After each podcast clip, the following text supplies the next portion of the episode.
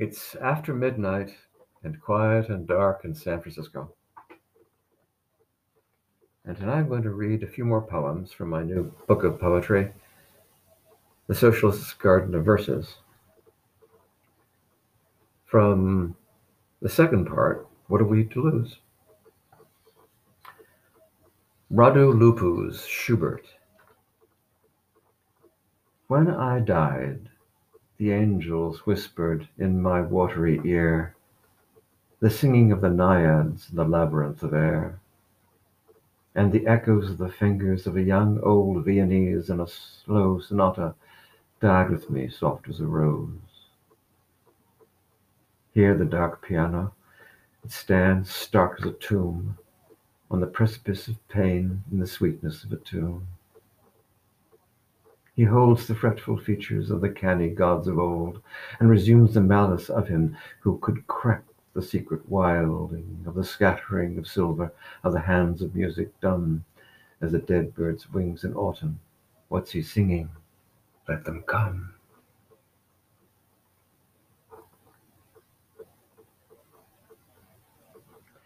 Whisper me, he smiled painfully. Whisper your words to me, he said. Do not shout, please, if you would please me. Do not try to outmaster the cafe's heavy bombast, the rants and raves of fashion. The lusty thunder malice reeks in its private wars. Resentment's long lunged bitterness, or success's brazen horns. Mute them with your quietness. Wield your poise like a knife. I am deaf to the lightning as I am blind to the drums. Yet I can hear your breathing in this noisy bar. I could read your lips across a battlefield.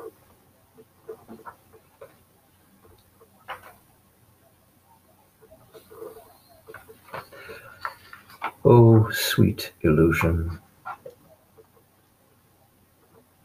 A broken piece of onyx in the young boy's hand, molasses glass, a knife of coffee, a white station wagon parked on a Mexican road, a plain of cinders laid out like the frosting on a layer cake, piled bowls, Montessorian Stegosaurian, Megasaurian, Pyroclasts, Geodes, boom, boom, boom.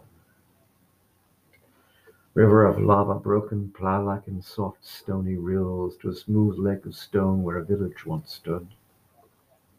A fingerprint on a petrified doorknob.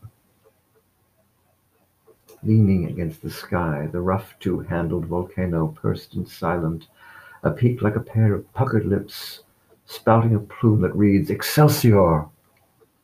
Echoes Excelsior! Excelsior! Excelsior!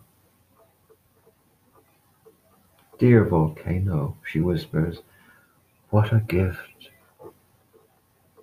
Dark sea of glass, glittering to the horizon, the violence forgotten, the devastating loveliness.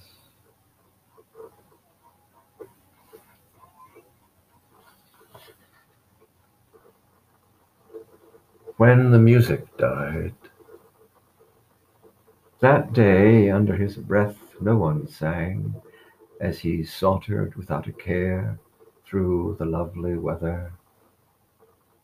No one hummed to herself as she weeded the garden or stepped casually out of the house's darkness. No unsteady piano tripped, knocking at the neighbor's sleeping window.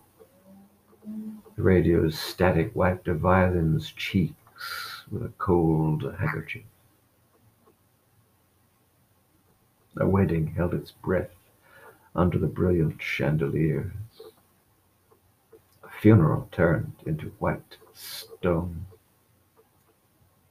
The churches listened paralyzed in the silence of the bells. The children came down with an incurable illness. Their voices vanished, their ears grew hungry as corn. Many became cripples, unable to leave their beds. Some died. Their parents were not even able to sing their mourning. The glaciers advanced down the mountains toward the cities, even as the birds sang their warnings in an ancient tongue, dead as Petra at Uxmal. The blues band stared puzzled at their instruments. What could such outlandish objects possibly be for? The opera house folded up like a tent, and the ballerinas disbanded like a demobilized army and wandered the streets, homeless and beautiful.